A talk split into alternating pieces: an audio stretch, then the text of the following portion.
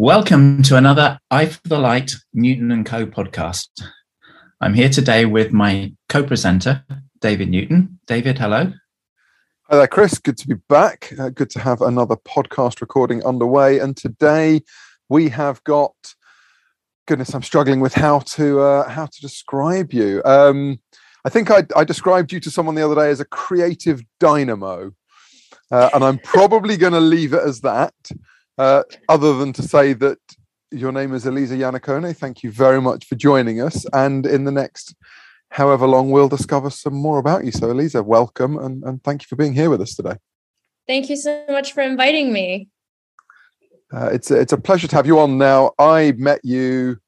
Well, I met you a few weeks ago at IBC, didn't I? And then we we had more time together at the photography show, and uh, I was uh, blown away by your work. And that coming from me is not something that I. Not many people get that compliment from me. So, um, yes, I'm hugely impressed with what you do, and I'm very keen to find out more about you. Uh, and I think, um, you know, I think you have uh, from what I know already, an incredible story to tell, which I'm hoping will tease some strands out of um, that, that other people will find interesting as well. Before we go any further, Lisa, could you just tell us how you pronounce your name? David did it perfectly, Elisa Iannacone, and I was incredibly grateful because it never happened. So well done, David. I had enough practice. Uh, okay, uh, so well, we're going to start at the top. You you are a hybrid shooter, so a foot in both camps. You're not you're neither photographer nor videographer, but somewhere between the two. And you describe yourself as a documentary and photojournalist hybrid shooter. Can you maybe tell us a bit about what that means and you know give us an insight into into where that leads you? Yeah, so I I actually find it hard to describe myself as well because I feel like everybody wants you to fit into a box, and I'm a bit of the anti-boxer. um, so in terms of background, I started in cinematography. I did some broadcast shooting. I started to go down the kind of drama route, and then realized that I just desperately needed to see the world. And so shooting and traveling was the only interest that I had for about a decade. Um, which led me to basically working in about uh, 50 countries until I ended up marrying my Airbnb host in Johannesburg and ended up back in London. So now I have a permanent closet with someone. Um, but what I did learn from the travels was that I was always drawn to human rights, maybe because I grew up in Mexico. Um, and ended up discovering that sometimes it was very difficult to communicate those stories in a way that made general audiences able to either empathize or interested in the ideas because there's so much bombardment of painful imagery coming out every single day that there's tons of compassion fatigue and it just felt like everyone was apathetic. Um, so after shooting a bit in conflict areas and reporting from the middle east i decided to kind of stem more into what i would describe as magical realism which is some strange form of conceptual art to address human rights issues but in a more creative way. So you could say that I am multimedia in the sense that I shoot stills and I also shoot um, film or video. Um, and at the same time, I go back to challenging environments, humanitarian crises to kind of keep current and keep learning about humans, but then also extrapolate from that to the realm of the imagination, which is where I feel like creativity can run loose, if that makes sense.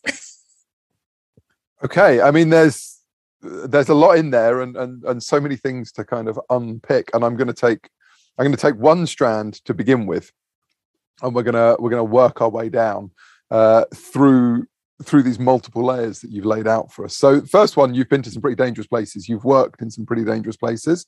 Um, you've seen some, no doubt, pretty horrific things. Um, question number one, and it almost feels like it's a question that I wish in today's society we didn't have to ask. But as a woman, how did you find that process? Because we are you know this is a male dominated industry. How how did you find it as a woman? Did it open doors for you? Did you find it harder? Did you get places you otherwise couldn't have done? Um you know give us give us some of that. Yeah it was a combination of both. So in the middle east for example i found that it first of all, I did have to be shooting with one eye on the camera and one eye around me, I would say, because particularly when I was covering in Egypt, and I think a lot of female um, journalists that have worked in Egypt have had cases of sexual violence. um, happened to them. Unfortunately, at that time, you know, it was a society where gang rapes were happening all the time, and uh, a lot of sexual violence was ongoing. And so I feel that from that perspective, yeah, it was quite challenging. Um, equally, though, there were lots of instances where I was able to go into women's groups. And, you know, I remember when the Rabaa protests were happening, there was a mosque that was created for women to kind of have a bit of a safe haven during the day where they could take their burqas off or their hijabs. And I got a chance to actually be there and they taught me how to, you know, do my hijab properly. Obviously, I was doing a bad job. And, um, I feel like I had a lot of kind of personal insights to areas that men would never have been allowed to get into. So it's it's a twofold thing. Also, as a woman, sometimes depending on the situation, you're perceived as less of a threat. So if you find yourself in a situation where they're like, okay, is this person reporting or are they just lost or whatever, you can play a little bit of the dumb blonde card, um, which I pull very often and regularly um, to support me. So you know it's a, it's a double-edged sword. It's it's it's great and it's challenging. Interesting. I mean uh, kind of following on from this with with your with your storytelling many people will have a foot in one camp or the other. You know what what does shooting both give you? Why do you shoot both in these environments? Um well obviously I, I like the idea of shooting film because it's kind of a longer ability to tell a story. It's like being able to actually really spend time with somebody from the documentary perspective, you know, have longer form interviews and and follow a story quite closely and kind of be able to tell it through the moving image. I think there's something very beautiful in movement. At the same time, the challenge of trying to tell a story with a single frame, I think is almost like a dare. Is like, can you actually say something um, that's more than just passenger in this single frame. And I think there's a power in just that. Um, but I think every story has its space, depending on time, depending on how you want to release it. So, which is why there are stories that I've told in documentary form, and there are stories that I've torn, uh, told in holographic projections or still images. So, I think I try to curate for each thing that I'm doing the output and the impact that I want to have, and then kind of work it backwards. Interesting. So for you, you know, we talk to a lot of photographers and they're about photography, or you talk to cinematographers or videographers and they're about that. But for you, it's about the story and then finding the right tool or yeah. vehicle to get yeah. that story out there. Because it's visuals, right? To me, it's more about visuals. And it's sometimes a single frame can have that just impact in that moment. Um, and sometimes you actually want you know an immersive experience where people get to follow someone throughout and hear what their voice sounds like. And you know audio is also a very powerful part of things. So yeah curate. Interesting. Um now oh go on chris. We'll, we'll come to your images in a moment. Um, but you mentioned that you were born and raised in mexico and you've lived all around the world how have different cultures affected your approach to your art and your photography? Oh, massively, massively, actually. Um, so even growing up in Mexico, I, I grew up in a bit of a hybrid space because my dad's British Canadian. And so even when I was there, you know, just from a visual stance, I remember going sometimes to a market and people, because I'm lighter skinned, would start speaking to me in English and say, you know, dollars, dollars. And I was like, no, I'm Mexican, man. I live around the corner, you know? So I've always kind of been used to kind of straddling both sides of things. My parents didn't even speak the same language properly. So I often was translator for them. And I think having that kind of translator background since I was quite young allowed me to go to places where I really didn't understand the way that people were doing things, but wanted to understand it and wanted to find ways to translate it for other people to understand it. So I've always been a bit of a sponge when it comes to like culture, religion, traditions. Um, I want to understand the reasoning behind people's choices in doing this. And then when I take all those things and put them in my art, um, you know, sometimes I'll mix things from different cultures. I'll take magical realism from Mexico, which is something I grew up with, and then I'll intermix it with a South African traditional kind of piece or something like this and try to mix that. So I, I definitely, you know, I, I guess hybrid in most ways. Interesting. Now, in terms of uh, in terms of your photography, Chris said we're going to pick up some of your photography, and we will. Um, it was some of your magical realism, your conceptual work that that really stopped me in my tracks. It was, you know, I have so so many questions about it. Um, how how did it come about, and you know, what what are you trying to achieve with it? Because you're dealing with quite challenging subjects at times, mm-hmm. and you know, how does the magical realism kind of work with that and, and your end goal as, as to the story you're trying to tell? Um, so the way that emerged was, uh, as I mentioned, I had obviously been traveling and doing a lot of work as a shooter. I unfortunately had a case of sexual violence happen with a family member when I was in Mexico in my early 20s. And I did therapy through the Canadian government, which is where I was living at the time. And they put me into art therapy. And that was something that I actually didn't know existed. And so when I started to understand how it worked, I just realized that sometimes words fail but you can still express yourself visually and you can still use other tools whether it be music or um, you know fabrics or collaging to kind of express the unexpressible if you will. Um, and then listening to other people's stories in that environment that had gone through the same thing i just kind of went wow there's like a huge amount of imagery that's coming out of this. Um, it's a shame that it's not like somewhere right? And so eventually after many years i kind of came up with the idea of I wonder what goes on in people's minds after they are sexually assaulted. I wonder what those images that stay with you that nobody else sees but you are like and what would happen if I translate that, you know, once again and and try to kind of put it out there in the way that it comes into your mind. And so I think that art therapy was really the core that helped me heal in my own personal journey. And so with the work that I do now, I also realize, you know, when we shoot something, I do ask the question, who am I shooting for? Because when I go into a conflict environment or a humanitarian crisis, you know, sometimes the images that get into the covers of magazines, I really question because I'm going, if I were that guy or if I were that woman, I would never be able to get this out of my head. How am I going to move on from what happened to me if this is the way that the world is going to know me for the rest of my life? Right. And so it's immortalizing these moments of pain and trauma, right? That I question. And so by doing it in this way, you're actually collaborating with a survivor, trying to understand what they've been through and how they want to tell their own story. So you're putting power back where it belongs, as opposed to taking power away twice, right? So I think in a long form winded answer to your question, I'm trying to find alternate ways of telling stories that allow audiences to become more empathetic and engaged, but also finding ways for survivors to tell stories that actually give back to them and doesn't and they don't just like take away from them you know what i mean i find this really fascinating on the day that i met you um, first only a few weeks ago i was listening to a radio interview um, by a woman who uses visual therapy to, for trauma patients mm-hmm. and she identifies the, the the flashes the traumatic flashes that come into their head and then reconstructs that visually. And then, of course, I met you and I saw your wonderful positive images of, of from people who have really suffered. And it really struck a chord with me. Mm.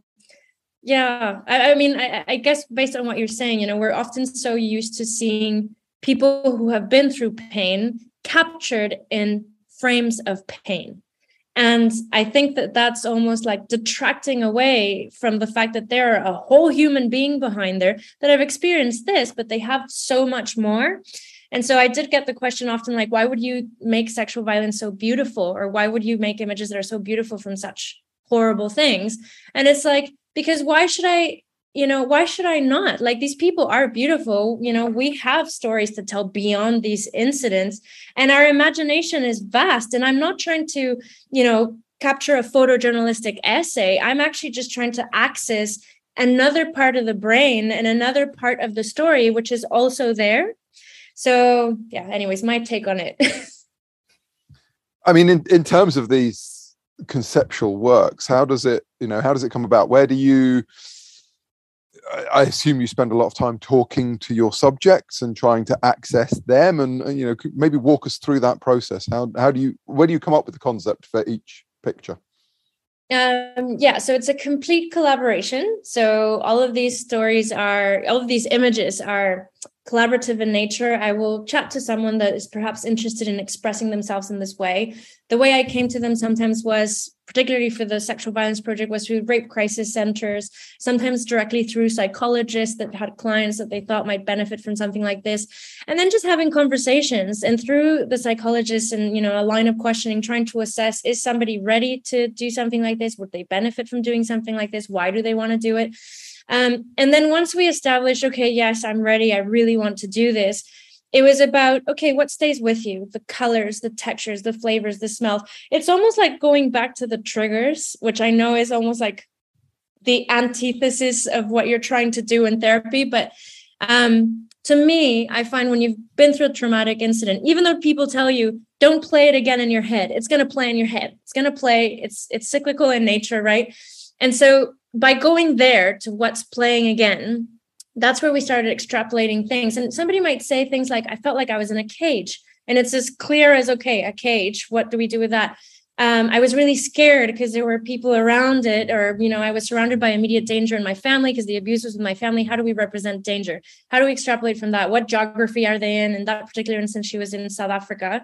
So it's like, what are you scared of? Lions. I'm scared of lions. They're dangerous. Okay pack of lions you can kind of make it look familial can we use that to represent a family can we you know have a slow shutter speed so that somebody um, that says, okay, there was alcohol and I don't remember anyone's faces, but just this feeling everything around me was like a circus. Immediately, when the person says the word circus, I'm seeing red, I'm seeing that kind of um, stylized kind of environment and a slow shutter speed because you can't see people's faces. So it's kind of letting people tell me stories and then I'd be drawing as they tell me the stories.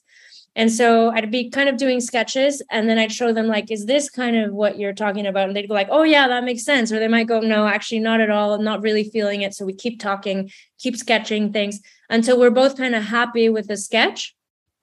And then obviously go into execution. And sometimes from sketch to execution, it's like perfect, identical, you nailed it. And then sometimes from sketch to execution, you're working with lines you're working underwater you're working in you know and things change a little bit but basically that's kind of the process of of creation. In dealing with these subjects these people you're i mean you kind of talked about it you're you are making them relive some of these traumatic uh, events but you're also listening to these traumatic events having as you said been through some yourself. How do you and we're way away from photography here, but how do you deal with that? Because you're taking somebody's pain mm. and you're having to internalize it yourself as well. Mm. With your own pain from the past, how does you know? There's a real melting pot of trauma and pain going on in there for you. How do you yeah. personally deal with that? Um, so I think for me, it was actually incredibly healing mainly because once again and going back to like the process of art therapy i think when something like this happened you feel like only you lived it in this way and nobody could possibly understand. And then you realize actually this person feels like exactly how i feel and they put it into better words than i could have. So i think it, just by listening there was a lot of empathy almost like yeah i get that i get that too. And and understanding like the overall aftermath of trauma, no matter the culture, the religion, the geography, the gender, it's basically the same. Obviously, there are, you know, variables, but you know, everybody feels shame. Everybody has to deal with a loss. Everybody has to deal with identity, with pain. Like they're universal things, right? So you kind of start to find these lines. I had a therapist. I mean, I, I've had a therapist for many years and I go back and forth as I need. um, but but the process itself, I mean, this kind of work, I actually find it really healing. Uh, you know, it um yeah. I mean, Is I guess you're oh, go on, Chris. Sorry, go on. Sorry, David. Is that true of the people you're photographing as well? Do they find the process healing? So what we've done now um, through the Open University, there's a, a, researcher at the Legal Proman, Sophie Doherty, that reached out to me to try and kind of study the methodology a bit more. And so we went back to about 50% of the survivors of that particular project now. And the vast majority said quite big statements, such as, um, you know when i was when i was in that shoot i feel like i went from victim to survivor or i feel like it shifted me forward more than um, most of the therapy that i tried to do or these kind of and you know to be clear this is not therapy right? I'm not a therapist. I'm just taking someone's story and finding a different way of telling it through the realm of the imagination. But i i did find quite surprisingly that people had felt a much bigger kind of shift in their healing journey than I had expected. Because I, I figured that by expressing something, yes, it might shift you, but I didn't expect it to be as big as what they were saying it to be. So in that sense, yeah, I, I, I believe it works, and and it worked for me as well because I did my own image too, and I'm 100% certain that if I went back to all of the people that I've worked with now, including myself, to make an image, it would never be the same one that you already did because you've moved from that place. You're in a different place. So I think it's very constructive. I mean, you've you've talked in the past about uh, affecting change in the world, and you're clearly with this you you are affecting change on individuals. Um, mm. Is you know it's a it's a massive question, but what change what what drives you to try and affect this change i guess? Why why are you so driven to tell these stories to bring this change about? Um gosh. Yeah it's a massive question. not, i know. What drives me i mean I, I don't think that I have a really concrete answer. I like to be succinct, but I, I think it's just this general sense that you know we're all in the same boat right? It doesn't matter where you are in the world we're all in the same boat. I really see it that way. Having grown up in a culture that i find to be rather exclusive in the sense that you know mexico is very catholic. Um, there are ways of doing things with religion. You know women generally don't tend to leave home till you get married. Like there's there's a structure as to how things must be done right and there's uh, this yes i said before you know this culture of silence you must not speak of these things. Um, i really struggle with that uh, because i think it's it's not the way. There's no one way. And I think that by doing work like this, what you're doing is opening up lines of dialogue. And some people will agree and some people will disagree, and that's okay. But it's it's creating avenues of communication between people that otherwise never would have, right? It's taking a man in the UK with uh, you know, that might be an atheist or might be very, very liberal in their behavior, and taking a conservative Muslim woman from India, right? So it's like how do you build these inroads and kind of go actually same same but different but same same you know what i mean? And and i think by doing that i mean the fractures in the world are just evident. Doesn't it scare you sometimes to look at where things are going with politics with divisiveness with the, the level of protest with you know nazi movements emerging again? It's kind of like okay we're we're in a crisis here. I feel like if each person just does a little bit and as you said it's impacting one person at a time might work right if we each do a little bit of this, then I feel like that's what we need. Um, and I just don't see how else I could live my life but doing just something. It's not really an answer as to why, but uh, uh, uh, but but it is. It, I mean, it, I guess it comes down to to you as a person and and and your goals, which are admirable in the extreme in in what you're trying to achieve. Um.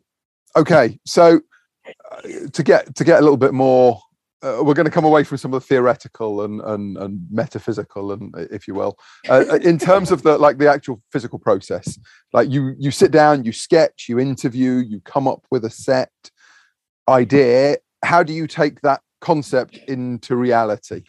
That's that's yes. stick to some physical and, for and that's that's the, the the scary and exciting part right? Um I don't consider myself to be the most technical shooter in the history of mankind, but I certainly consider myself to be one of the most creative.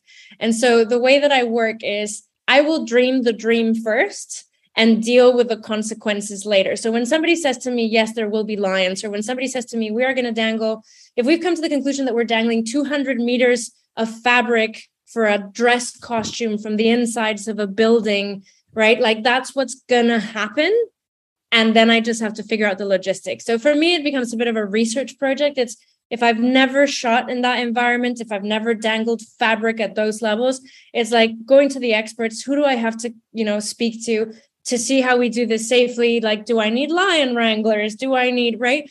Who's done it before? Reach out to them on social media, whatever, like any advice, any tips and then it's execution. It's okay yeah right we're to dangle a 200 meter costume from this building. I need to get permissions from the building. I need to find the building. I need a location scout. I need to get a costume designer if i can't do it myself. In that case i definitely couldn't do it myself.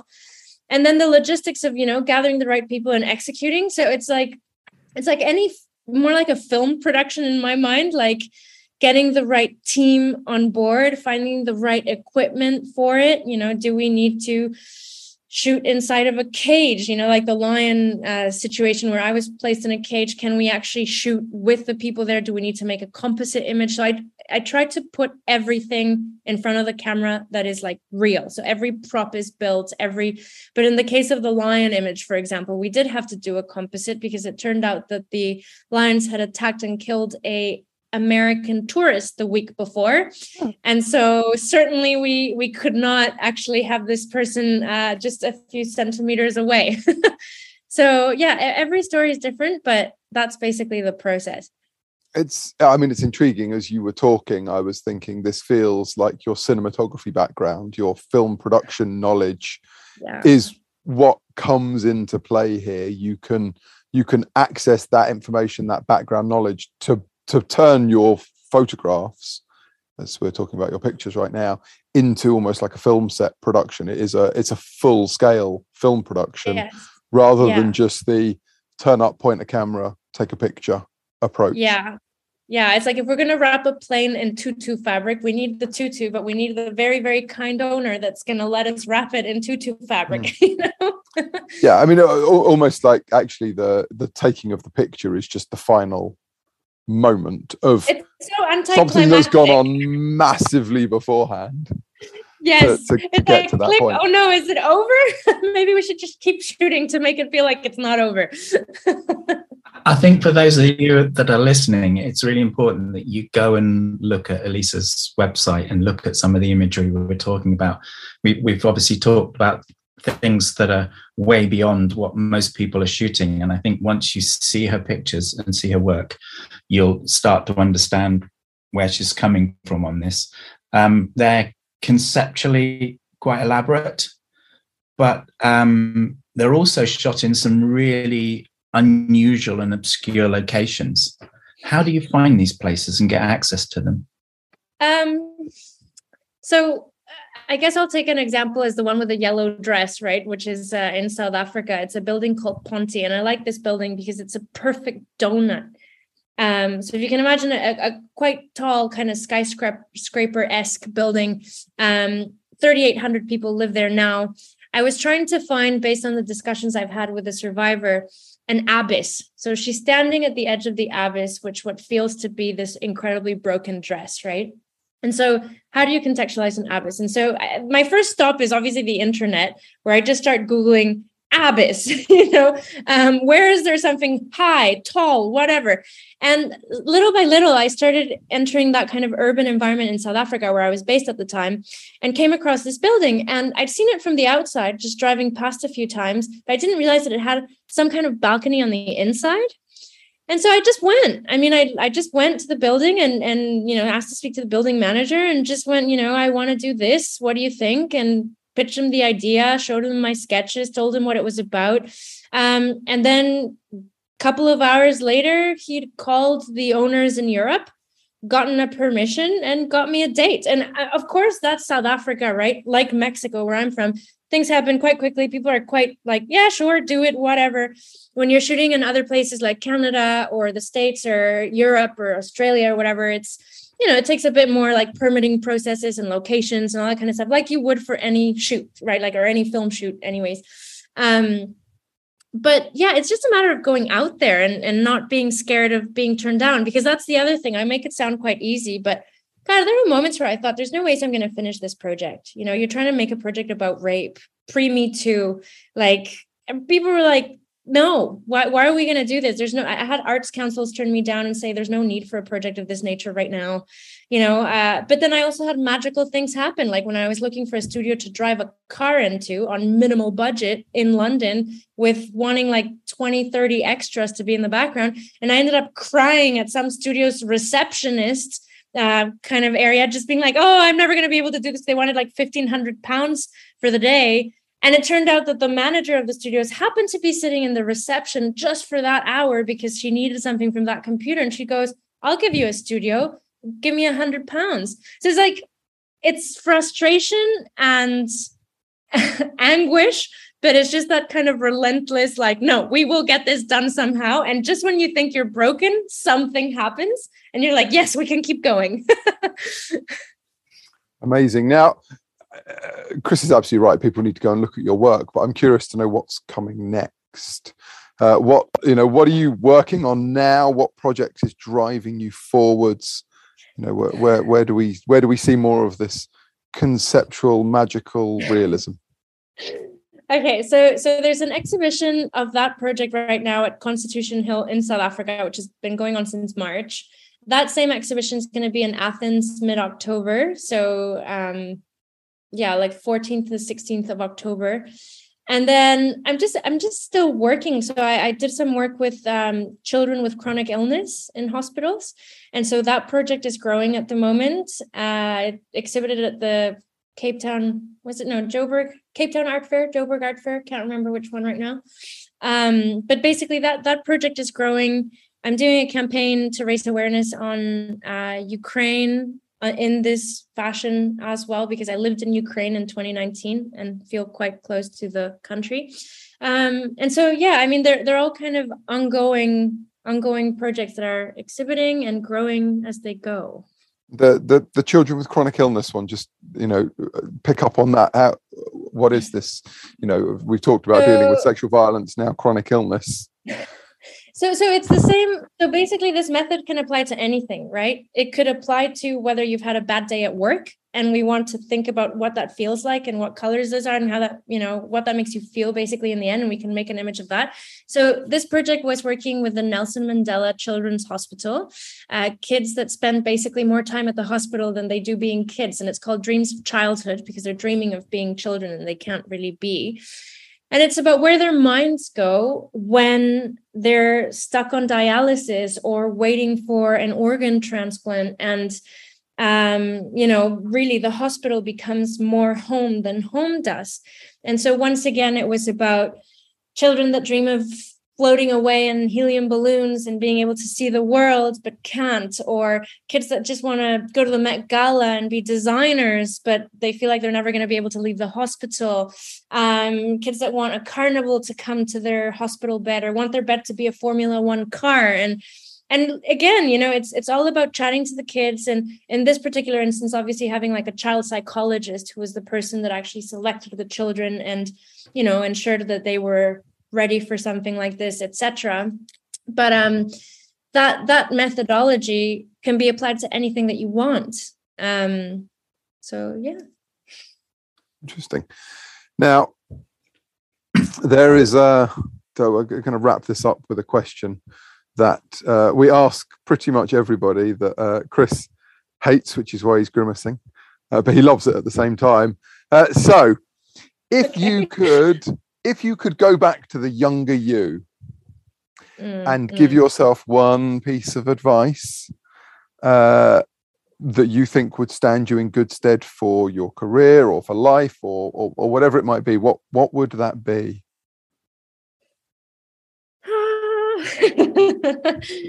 um, I guess for me specifically, it would have been you're much more in control than you think because I think when I was quite young, I was a very sickly kid. And so I was sick, you know, two weeks out of every month I spent at home for the first 16 years of my life. And so for me, I felt like I was always running a battle against my body and it was never going to allow me to do the things that I wanted to do. And the dreams that I had were always going to collapse on me. Um, and I think I would have just tell, told myself that you know i i would find a way to to heal both like uh, physically and psychologically, and that it's going to be okay in that sense. Um, and also to to just continue seeking knowledge, you know, to not be scared of coming across stupid or, you know, coming across insecure or whatever, because in the end, until you have that knowledge, you're not going to be secure. So I'm a perpetual student. I think I will continue to be for the rest of my life. And I think that that's what I would have told myself then and now. Amazing. This has been really interesting, Elisa. It's not an area of photography I particularly gravitate to, but since I met you and hearing you talk today, I've found um, what you're doing really quite inspiring. And I think also um, part of that is the energy that you exude, the, the the sheer excitement and positivity, regardless of what you're dealing with and what you're photographing. So I'd like to thank you for sharing that. Oh, thank you so much. I think the energy is from the Mexicanness, you know. I, mean, I, I I would echo what Chris said. You know, before I, I think before I came across your work, it was it was an area of photography that I was not especially familiar with, and so it's incredibly eye-opening and intriguing and interesting and inspiring to to meet someone who is doing it but not just doing it, but doing it incredibly well, and who is so vocally passionate about what they do.